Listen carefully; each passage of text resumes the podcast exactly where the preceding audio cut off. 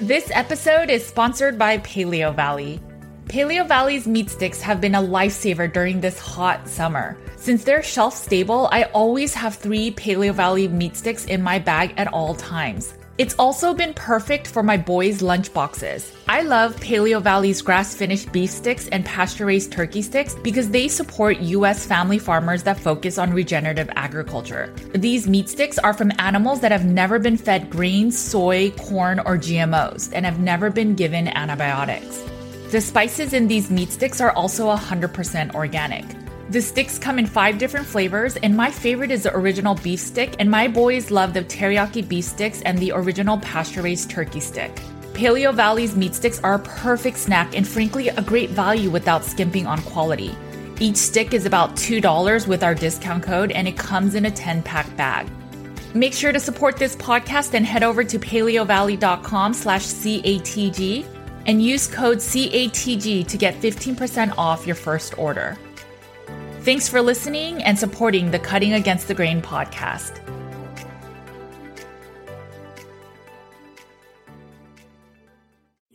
Laura and I are just going to be talking really candid. This is what this podcast is all about. It's one thing to say, I want to eat something else that's not meat. It's a whole nother thing to say, you need to eat something else that's not meat. If you notice that you're jumping from diet to diet, at a certain point, you have to wonder the only common denominator is me. Get outside, go for a walk, get some vitamin D, breathe some fresh air, and stay happy and healthy and, and take care of yourselves. Hey guys, welcome back to the Cutting Against the Grain podcast. My name is Judy Cho, and I'm here with my friend and co host Laura Spath.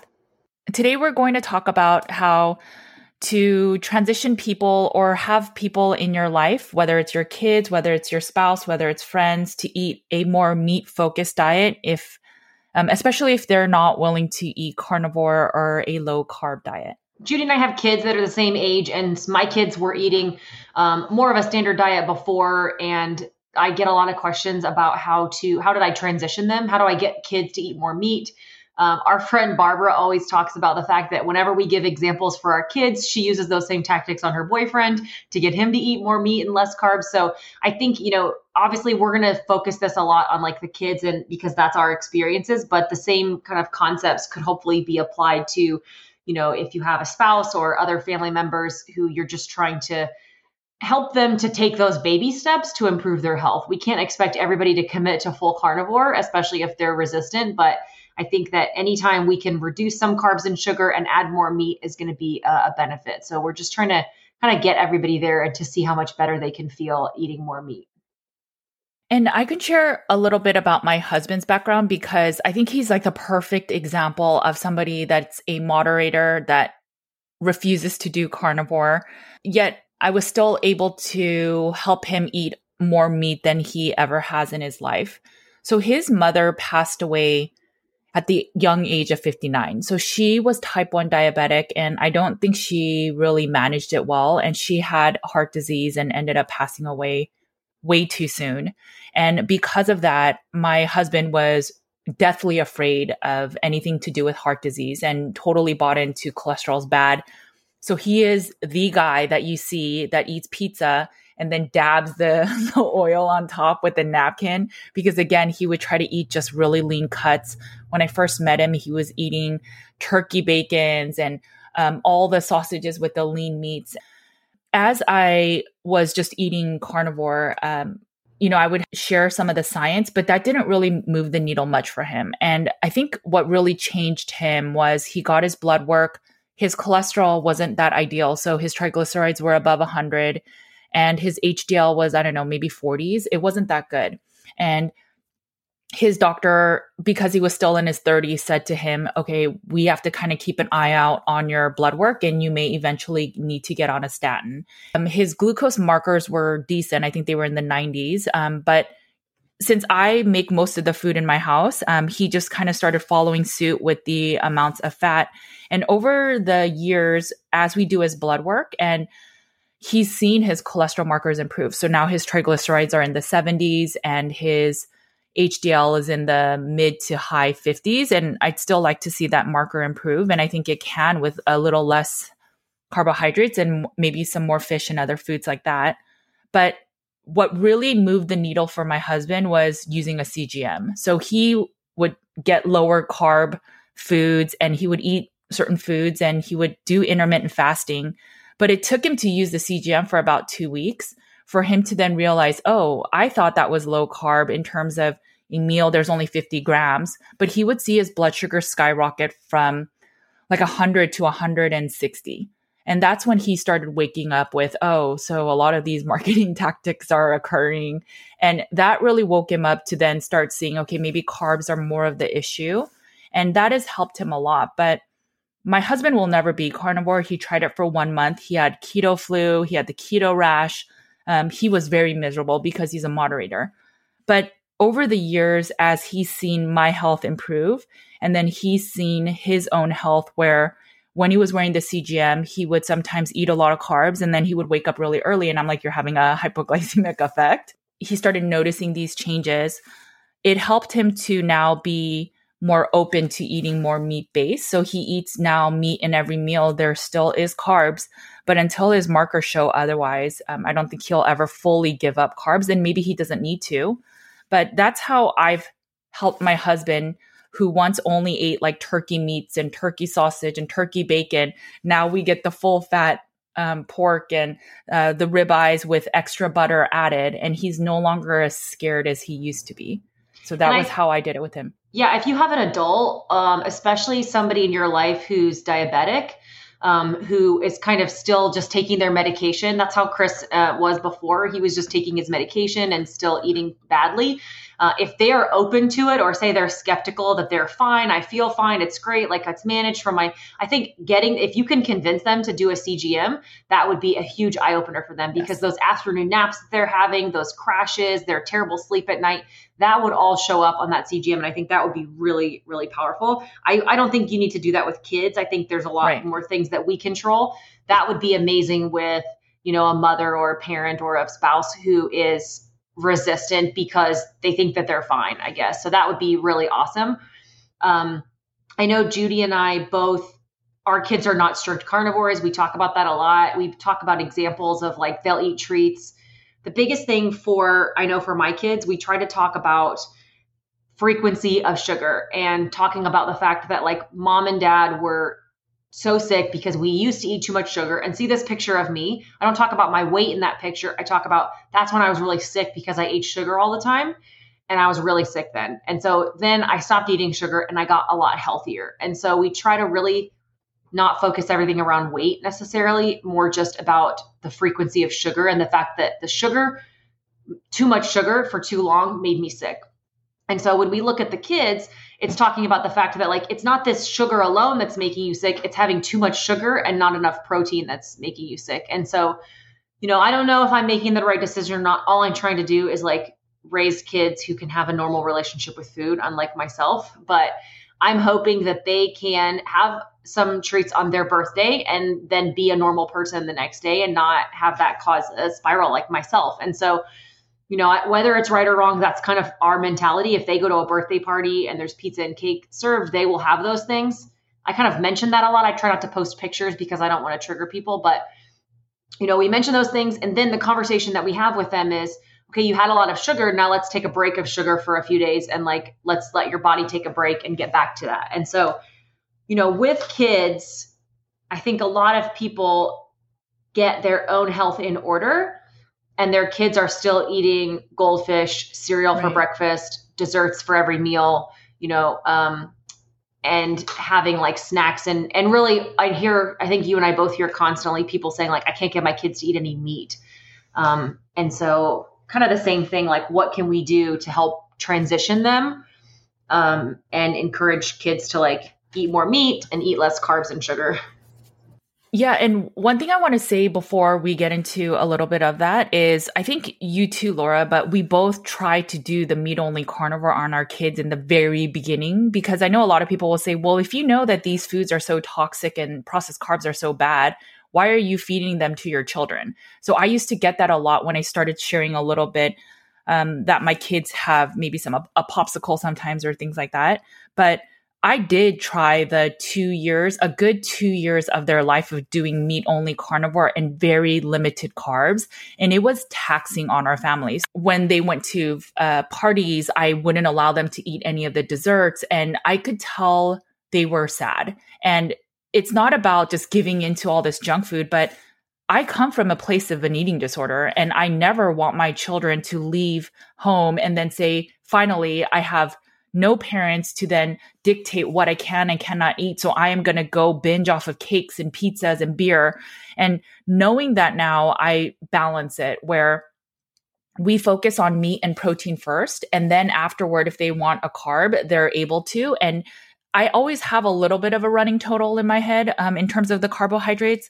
But there will be times on the weekends where Kevin will want to have just a regular pizza and then my kids will eat it with them. And sometimes they end up having eczema or they have a tummy ache and I use it as a learning lesson. But that's why we don't eat zero carb carnivore because again, I came from an eating disorder and I don't want my kids to have a funky relationship with food when the rest of the world is eating um, carbs in some extent. And that's where I went to. Like, I was raised on a farm. My mom made all of our bread. We never ate in restaurants. I wasn't allowed to have sodas. And then I went to college and was able to eat donuts from a gas station and lived across the street from a Taco Bell and I gained massive amounts of weight because I'd access to all these things. And so I don't I don't know what's the right thing to do. All I know is that this is what I I hope is best. And I also tell them as well that or like we talk about in our family, they're not reversing a lifetime of metabolic damage like I, I was. And so their bodies, while they are needing, absolutely needing quality nutrients to grow and for brain health and all those things, they also can handle more of the treats than I can because I don't have they don't have the damaged relationship with food that I do, and they also don't have you know tons of metabolic damage to reverse like uh, Chris was and like I do, and so that's part of the reason why we're strict. And so when they say, "Do you want some of my ice cream?" Right, just just have one bite. You can have one bite. My answer to them, and they know, is to say, oh, one bite, I cannot have one bite. One bite makes me want more and more and more, and my brain goes crazy and I just want to eat it all. And so I can't do that. And also, I kind of say, like, I already had enough sugar for my whole life. So if you want to keep having sugar your whole life, you better just have a little bit now and then because at some point you're going to have too much. And I already had too much sugar for my whole life. So that's why I can't have any more. I ran out of space. so, I mean, you know, we, we, my kids were, we went really strict in the beginning. Um, the older they get, I think the harder it is. If you have teenagers already, that's massively difficult. Um, right. Kind of the older they are. Same thing goes for for grown-ups. I think the very first and first first and foremost thing that I would suggest for kids is just to cut out snacking. Um, most of the time, kids are good. Unfortunately, like the school and church and all these places they go, they give kids snacks full time. But the minute that I cut out these snacks I was honestly, I was the type of mom that wouldn't go to the grocery store without at least three or four different snack options in my diaper bag to be able to give them in the cart. The minute they got fussy, it's like, have a snack. The minute we're in the car and they're fuss, have a snack. You go anywhere and it's like, have a snack. Chris used to get so irritated with me because before we went to like run an errand, I'd be packing up a little cooler bag of snacks for the kids. So I was like snack addict mom pushing them on my kids. And so it was not easy when we cut out snacking originally. Um, and I'm talking about, you know, if some kid wanted, like if your kid needed food or wanted cheese or meat or something between meals, that's one thing. But I'm talking like the goldfish, the veggie straws. Like I was super big on the veggie straws because I thought that that was healthy for them. And all the other, I'm trying to think of like whatever else, just tons of like dried fruits and all these things. But the minute we cut out the snacks, they instantly got hungrier for their meals. And it took a couple days for that like you know we had a couple hungry situations but like you said then you get to your meals and the first thing that you need to eat is your protein and so it's have some protein first. We need it in our brains. We got to help our bodies grow and have some protein. So even now, we had friends over the other day and the kids started eating. And then Penelope comes over. She's like, Mom, they're not eating their protein first. And I was like, Well, maybe their rules are different in that family's house. Like, she's like, Somebody's not eating protein first. These kids were eating like, you know, the side items first. But it's like, now it's this habit of the minute that they see their plate, the first thing they do, and we, it's like another small little thing, but like, when they first started transitioning to this, I wouldn't put like the fruit and the vegetables and the meat on their plate at the same time because then instantly the kids want to eat the fruit first Right. and then they're full and then 2 hours later they're hungry again. It's like we would put on their plate the meat or the protein only. And that's it. Like eat this, then you can have something else. And we still actually do that quite a bit. If we're eating at home, it's like you eat the meat that's on your plate first and then when you're done, you can go to the pantry and you can grab something else to have when you're finished with your meat. But then we at least know that they're going to get a decent portion of meat before they say that they're full and fill up. Yeah, we do the same thing. Um, I think slowly we're adding the carbs with the meal, and then we just say usually just have it at Right. the end, especially and remind them if they're going for the carbs first. But I think we do a lot of the similar things. I I too was a mom that, um, especially with Caleb, who's my oldest now, and I was still plant based then. We had all the pincher grass little Oh, the puffs, puffy. We went through a lot of those. Yeah. Yeah, and then the pouches of all the different types of fruits and vegetables they can eat in a pouch, but it's primarily just added sugars. And and I would carry that everywhere too. And if my son wasn't eating, I mean, especially in the Asian culture, is like feed, feed. Um, the way that you show love is through feeding.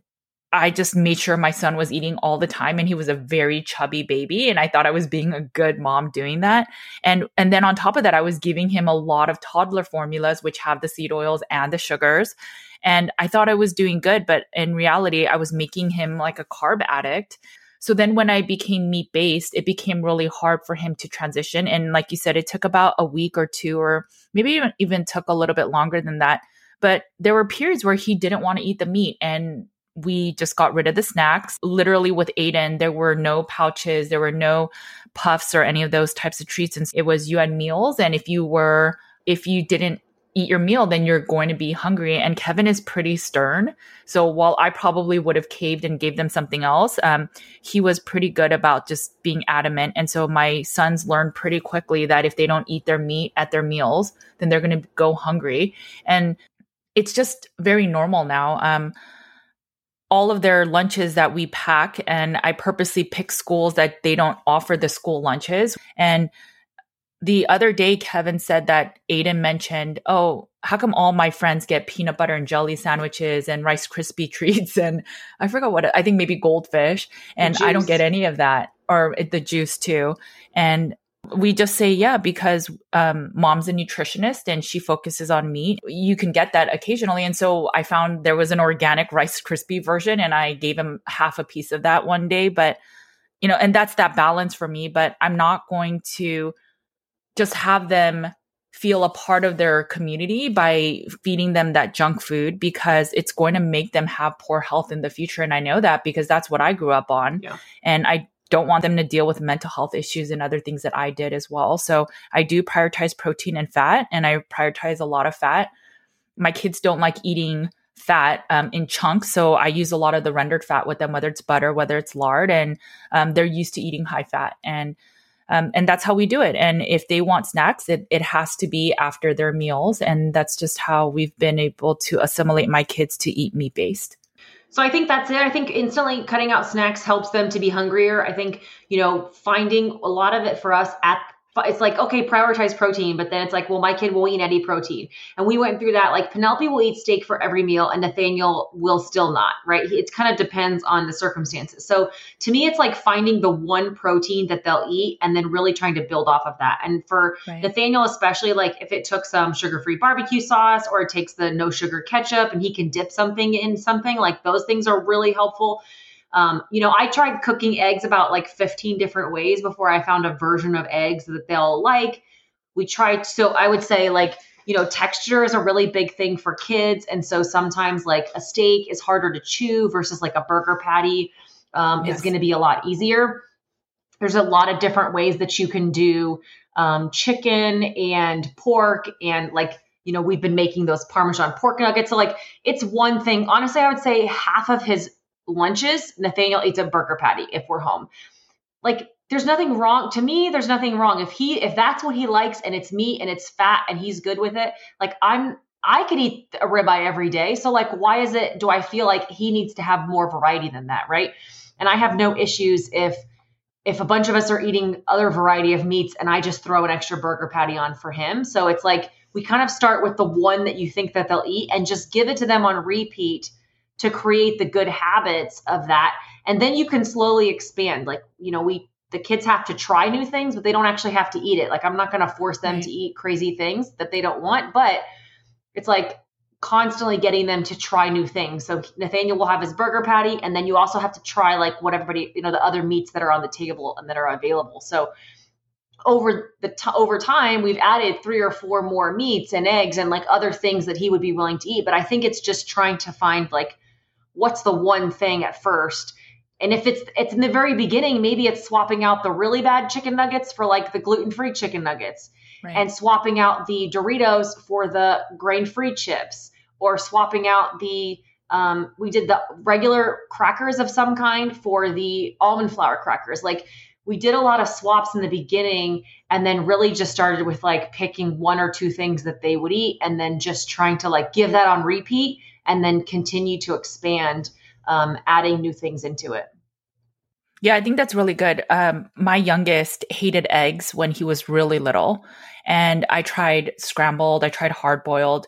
And I think he ended up liking the scrambled, but he refused to eat the hard boiled. So if I sent it in his lunch, he would not eat the egg yolks, especially because he says it's really dry. And I know you're not a big fan of hard boiled eggs either. yeah. But eventually, you know, just with exposure, he loves hard boiled eggs. So if we have a bowl of hard boiled eggs, he'll go in the fridge and just eat it without any salt. And now he loves it. Kids' palates also change. I mean, yes. he's only five. And in that period of time, he now loves hard boiled eggs.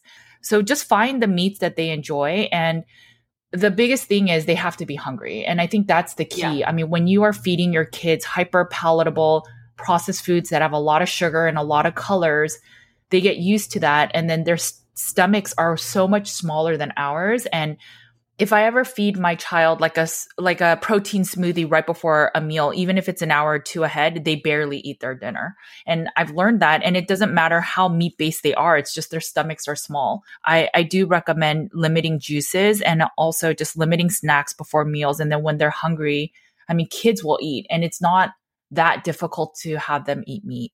Well, that's all. I'm the same way though. If I've had a snack at two in the afternoon of like some cheese and pepperonis and pork rinds, like dinner doesn't sound good to me. Or like, you know, if I've been snacking regularly, then like I don't want to sit down and eat like a bowl of meat because I just it's not it's that hyper palatable that I'm looking for. Right. If I'm really hungry, then I know that my appetite and my um, interest in eating meat like that will increase. I think that's something else too. My kids eat a lot of ground beef. We call them like we'll do cheeseburger bowls that have like um, just ground beef and cheese mixed in with it.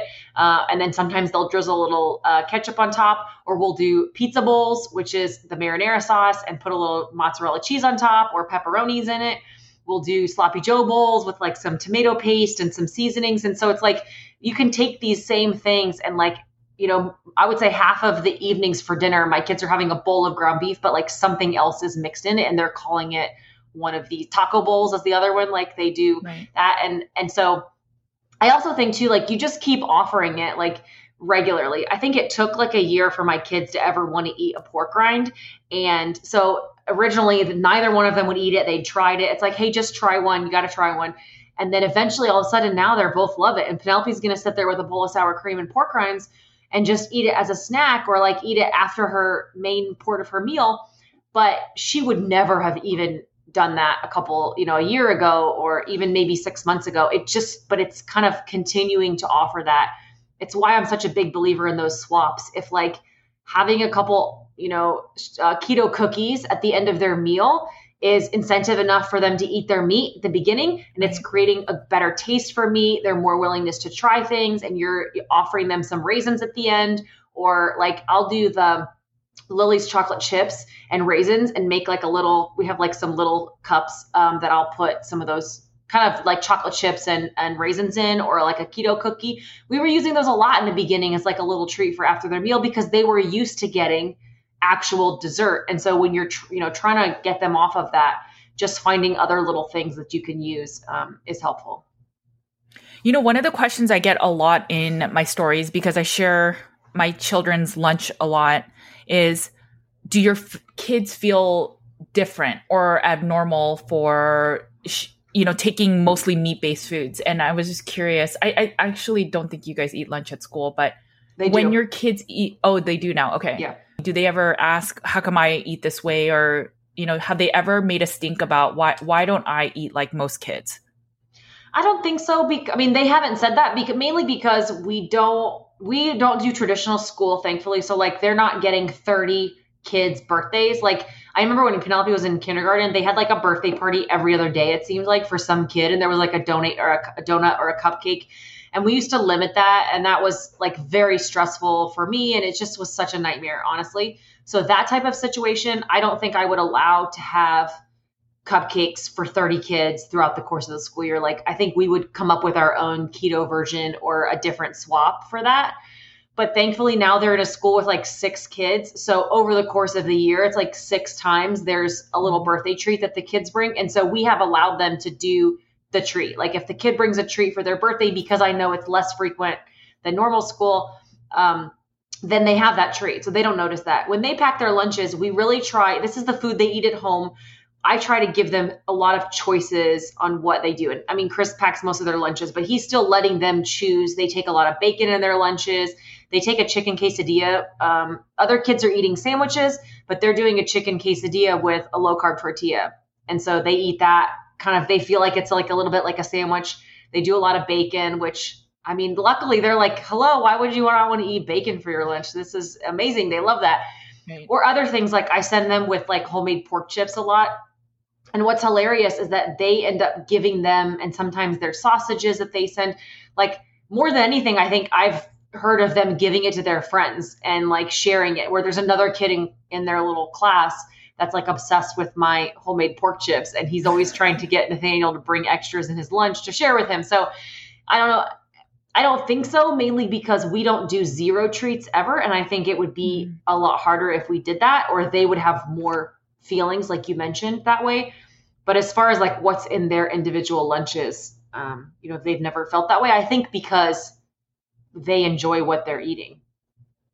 Yeah, it might be just that. I mean, maybe we're not the best people to ask because my kids don't go to the traditional schools either. Caleb went to a Christian preschool and when so I used to have him take liver pate and sometimes you know there's a very strong smell to it and when he would open up the lunchbox people would or he would take pork rinds and he did tell me that some kids would say ew you know and then he yeah. would feel a little weird about that but that was when I think he was 3 but he's never really brought it up since then and I know that in his new school a lot of the kids like you said also take some of his meat and they really like it I love the fact that like normalizing not everybody eating junk is like so much more common now. Like I volunteer at church in the kids room and the number of kids that come in with like a little designation on their name tag that says like they can't have gluten. Um, and so, mm-hmm. uh, you know, like unfortunately they still give out snack. I actually just met with the lady at church, the coordinator, saying like, "Hey, instead of giving candy for memory verses, like, what if I donated like a bunch of stickers or little toys, mm-hmm. or so when the kids learn their memory verse, can they have that instead of candy?" but um, it's like I, I I try to do like little things like that, but um, just because I know that some of the kids then get like everybody's obsessed. I, I see it now being in the room; they're all obsessed with like making sure that they get their candy for the week or something, which is, and, and honestly, more than anything, it ends up being a distraction in the classroom. Like I know that that sometimes seems like it would be good to like entertain the kids, but it ends up being this like obsession that they're all dealing with or this distraction in there. But um, my point was, there's more and more kids that are coming in and they're bringing their own snack. You know, there's like three or four kids of this group of 30 that all just like brought their own snack. And so when everybody's passed out goldfish, these kids like pull their own snack out of their backpack. They're like, I can't have gluten or I can't have red food dye. And like they eat their own little mm-hmm. stuff that they bring. And I love that. And I'm seeing that more and more common. Now, unfortunately, I think part of that reason is that we have more and more kids who have food sensitivities and are unhealthier right. and like have other like problems. But I also do think part of it is like parents are becoming more educated and trying to avoid those things for their kids as well. How long is uh, the kids' service that they're eating snacks? Ma'am, it is an hour and 15 minutes. Like, don't even get me started. Like, I, I, it's just, I think anywhere you go, it's like they're in there like an hour and they need goldfish. And it's crazy because some of the classrooms, they have like a scoop and they get like a quarter cup of goldfish. And then other classrooms, it's like a half of a cup. Like, that's a massive amount of goldfish. Wow And so I always was telling my kids, like, we're going out to lunch after this. Like, don't eat it much. Like, that was also an issue because they would eat their lunch fine every day. But on Sundays, when they would have this huge pile of goldfish, then they would come home and not want to eat any meat for their lunch. And so I noticed, especially when they were younger, a drastic difference. And so I started sending them with their own snack. But then there's other kids that do too, right? So right. now it's like half the time we remember and half the time we don't. But um, it is interesting where I could instantly see a difference in how much meat they were willing to consume for their lunch when they had been at church because they would get a snack at church. A long time ago, you brought up an example to me where you went on Penelope's field trip and you saw some of the kids and what they were eating, and a lot of them were eating really high sugary foods, and then you saw some of them crash yeah. um, at the on the bus. Can you talk a little bit about that and how you noticed a difference? Yeah, just I mean, I was a chaperone in her kindergarten field trip. We went to the museum, or we went. To, I did. I went to the zoo, and then I did another one to the to the museum. But both times, like a lot of the kids were literally just eating like candy bars or Lunchables or uh, cans of pop that they had to bring their own lunch. And then on the way home, there was kids who like literally were passed out. It's like you know two in the afternoon, and you're on your way home from a field trip and the kids are like zonked out completely asleep right. on the bus on the way home. And you could tell this right before that they were the ones that were like hyperactively running around the museum not listening not being able to stand in line. Like i'm not a big fan of like this you know government school field trip lined up anyway. That's a side note. But when you know your kid is like going crazy and wild and like can't function and be able to listen and kind of follow along with with the group um, and then you see the crash afterwards uh, where they fall asleep on the bus on the way back. Like, you know, I'm sure too that a lot of those kids, their sleep at night is really messed up because they're going through that same sugar crash roller coaster right. like in the evenings. It drives me crazy that nutrition is not prioritized in schools. I mean, we've gone through so many interviews now trying to find a perfect unschooling school or a half homeschooling school, and none of them focus on nutrition. And I get it because some people are vegan and some people are um, standard dieters. And I think they just don't want to touch that. But the recent school that Caleb was going to, his school has only 50 kids and it goes all the way up to, I think, age 16.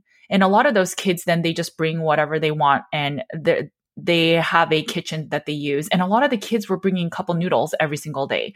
And so my son asked me, when I'm older, can I bring couple noodles? And I'm like, no, you can never bring couple noodles. But it's, it's wild to me. So they're spending money to send these kids to a different school, but never once do we think about nutrition. And then in that school, my kids were getting, or Caleb was getting rewarded with red food dye lifesavers for cleaning up. And at a certain point, I told Caleb that you can't eat those anymore. I will trade you after saving up a certain amount. I'll trade it for something else because I, one, do not like food dyes. And then secondly, they're giving you drips of sugar all the time just because you cleaned up. And that should be part of your daily activities rather than something you get rewarded for. Right. I think, um, unfortunately, even with the way that inflation is right now, then schools are having to make a lot of changes like schools that I've that provide their food are now cutting back on meat even more so and using the pizzas and stuff to count as the protein um, or beans a lot of it because of the fact that like they're still getting the same school budget for lunches but the cost of mm-hmm. ingredients is so much higher and i don't even know too many schools that would do meat as the protein on the school lunch anyway just because most kids aren't going to eat that in that form, unfortunately. But um, whatever meat and protein was there is already being swapped out, not only because of a lot of schools are doing like meatless Mondays and moving to more plant based food and items, but also just the way that inflation is. Like schools are having to make decisions on their own to cut back on some of these proteins because that's the expensive part of the meal.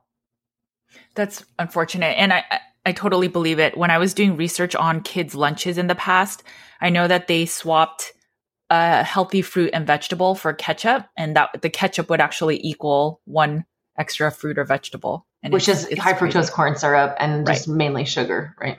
Right. Yeah. I, I, don't know the answer to everybody. I think the older your kids are, I say this as well, um, it's harder. You know, I mean, ideally, you're the one controlling the food that's in your house. And whether or not it's kids or whether it's your spouse, I would hope that people in your own home would respect your decisions to not need those food in your house. And I think honestly, that's what had Chris and I switching the kids around because we didn't want the junk food in the house that they were eating um, because it was temptation for us. And so we kind of switched them later.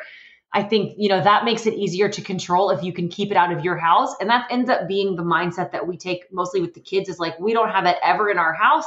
But if they have it outside of the home, like I try not to stress too much about it just because I have to live my life and I can't have what they're eating every you know every bite that they eat be like my main focus. Like i don't want to put that stress or pressure on them either right. um, to cause whatever issue. But i know like when you first came over to carnivore and and maybe now it's different but you originally told kevin like you can't have these certain foods in the house because they'll be a trigger for me. And so i think if you have a spouse who's really unwilling to do that or you have people in your home who are unwilling to respect that, I think that's a whole other conversation about that you need to be having with them. Um, hopefully to to understand like where the respect is for you and how they can love you is to keep some of those foods out of the house that are triggering for you. Um, but I think that's an easy way to help with your family and your kids as well is just to keep it out of the house. Yeah, I think that's really good. I mean, Kevin didn't have certain foods in the house for a little bit. And I think he just got used to not having it. So they're rarely ever in the house anyway. But if he did now, I mean, it's a non issue. But in the beginning, I mean, I really needed him to do that for me. And he was supportive. There were a lot of days that I was just stuck in my eating disorder world and I was just not present, period. And he was willing to do whatever to help me just regain my health and be better and just be present as a mom and as a wife when, you know, desperate times calls for def- desperate measures in that sense. And it's really just done a lot for our families. I know it's hard to change our kids' habits, especially if they are older. And I will say that a lot of the people I've interviewed through the Nutrition with Judy channel, when I talk about their kids, they're honest with me and they say a lot of them don't eat perfect diet. I think even with the scientists and researchers and people that are in the space that are known for wellness, their kids don't eat perfectly and they're very aware of that.